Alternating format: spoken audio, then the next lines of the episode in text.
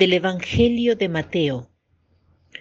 En aquel tiempo Jesús dijo a sus discípulos, No todo el que me diga, Señor, Señor, entrará en el reino de los cielos, sino el que cumpla la voluntad de mi Padre que está en los cielos.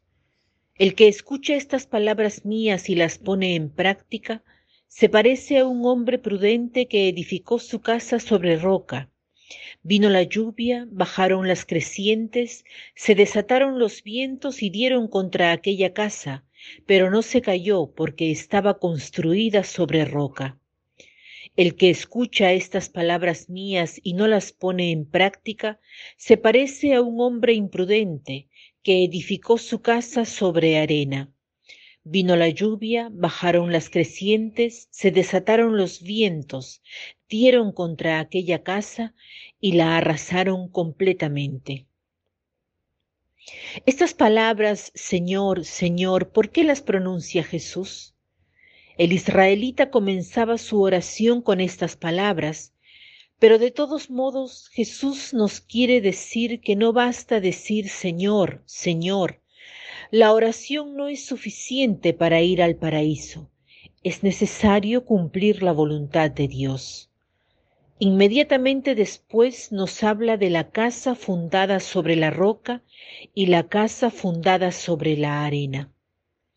La casa es nuestra vida, nuestras elecciones. La roca es la verdad, los principios, la razón iluminada por la fe, las virtudes, la arena son las pasiones del momento. Cuando debo hacer una elección, la debo hacer según los principios, no según las emociones del momento o las pasiones del momento, porque eso es como construir la casa sobre arena. Antes de hacer cualquier elección, nos debemos poner frente a la palabra de Dios o frente a alguna persona sabia que sabemos que cumple la palabra de Dios, porque es una persona de oración. ¿Cuántos males evitaríamos si nos comparásemos con la palabra de Dios o pidiésemos consejo a personas de oración, a personas sabias, si reflexionásemos sobre aquello que debo cumplir, si nos preguntásemos ¿dónde me lleva esta acción? ¿Me gustan las consecuencias de esta acción? Si no me gustan, no me debe gustar la acción, incluso si puedo tener una atracción instintiva por ella. Hoy preguntémonos, ¿en base a qué tomo mis decisiones? ¿Cuál es mi regla de vida? Y esto en todas las circunstancias. Por ejemplo, Vamos a un almuerzo y sentimos la tentación de comer más de lo que necesitamos, más de lo que nos sirve para vivir bien, para vivir saludablemente. Entonces, cuando estoy a la mesa, debo preguntarme, ¿esto que estoy comiendo es demasiado? ¿Solo sirve a la gula? ¿Me sentiré embotado?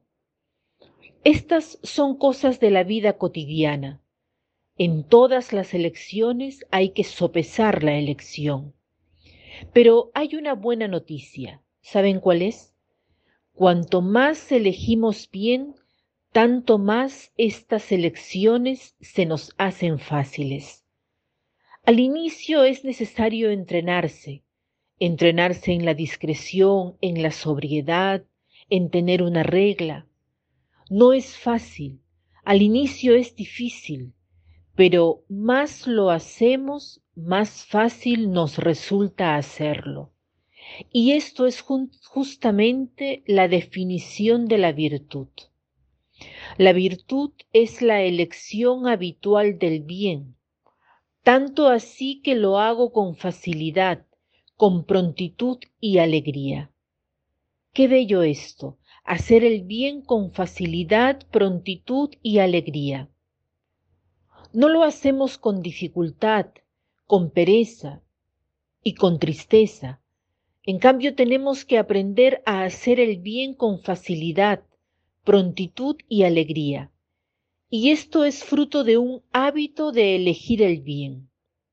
La elección esporádica del bien no construye la virtud.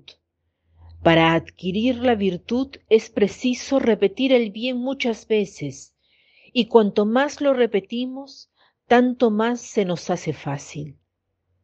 Hagamos hoy el propósito de hacer nuestras decisiones reflexionando, guiados por la razón, iluminado, iluminada por la palabra de Dios. Hacer la voluntad de Dios es lo más bello que podemos hacer. La voluntad de Dios es una voluntad de bien. Es bello saber que en mi jornada buscaré la voluntad de Dios, veré lo que Dios quiere de mí en este día. Qué cosa maravillosa, ver la voluntad de Dios que es una voluntad de bien.